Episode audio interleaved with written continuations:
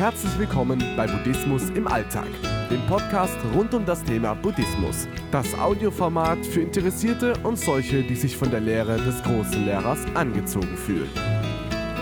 Der kritische Satz. Eine buddhistische Chan-Meditation. Was ist das? Das ist eine ganz einfache Frage, oder etwa nicht? Diese meditative Fragestellung stammt von Huineng, dem sechsten Patriarchen, also Nachfolger des Bodhidharma, der den Chan- oder Zen-Buddhismus einst im Shaolin-Tempel China begründete.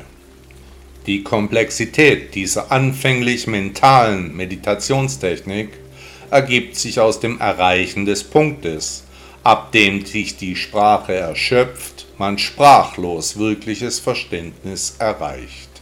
In China, Korea und Japan wird diese Technik der kritische Satz genannt. Aufgebaut auf Wissen und Verständnis kann beim Meditieren Erleuchtung erreicht werden, wenn der rationale Verstand abgeschaltet wird. Diese Technik kann unter anderem für die Menschen geeignet sein, die unter psychischen Problemen leiden, die vor existenziellen Problemen stehen oder die ganz einfach ihren Weltschmerz lindern wollen. Sie kann sitzend, stehend oder liegend durchgeführt werden. Auch die Frage Wer bin ich kann am Anfang der Meditation des kritischen Satzes stehen.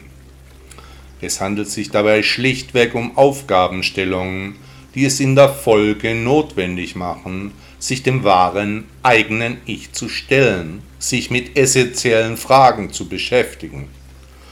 Der Mensch rennt so gerne vor sich selbst weg. Hier muss er bei sich bleiben.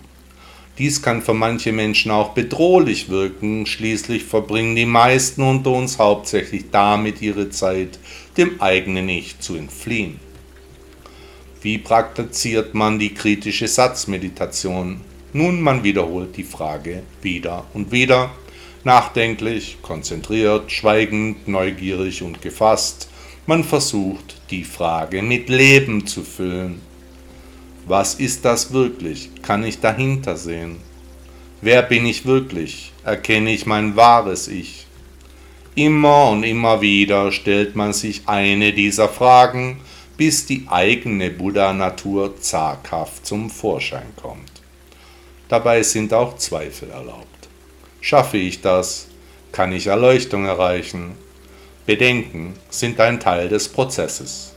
Allerdings sollte die Konzentration auf der ursprünglichen Fragestellung liegen, nicht abschweifen, nicht alle menschlichen Probleme dieser Welt umfassen.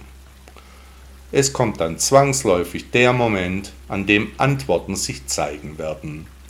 Das heißt aber noch nicht, dass die Meditation jetzt zu einem Ende kommt, denn ab dann beginnt diese erst wirklich mächtig zu werden. Erst wenn man die Stufe des Intellekts verlassen hat und sich die Frage verselbstständigt, erst dann erreicht man das Stadium eines möglichen Erwachens.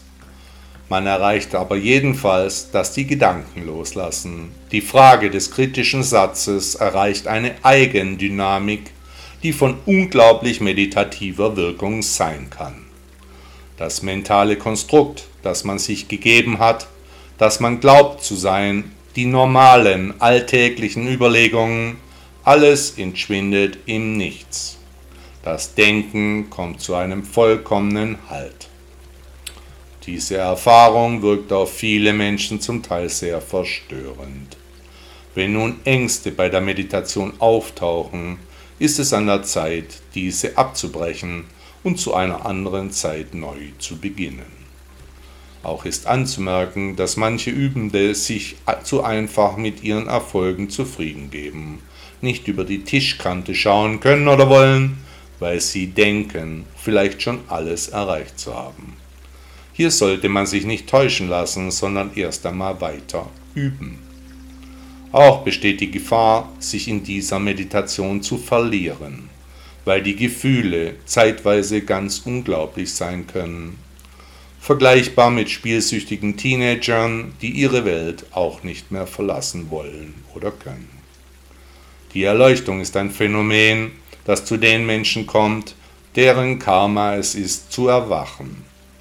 Man sollte sich von jeder Vorstellung einer zeitlichen Abfolge fernhalten, die in der Absicht aufkommt, dass Lernen, Verstehen oder Verhalten entwickelt werden soll. Diese Meditation ist für die Menschen geeignet, die stark mit ihrer angeborenen Buddha-Natur verbunden sind. Der deutsche Philosoph Hegel sagte einmal, der Weg des Geistes ist der Umweg.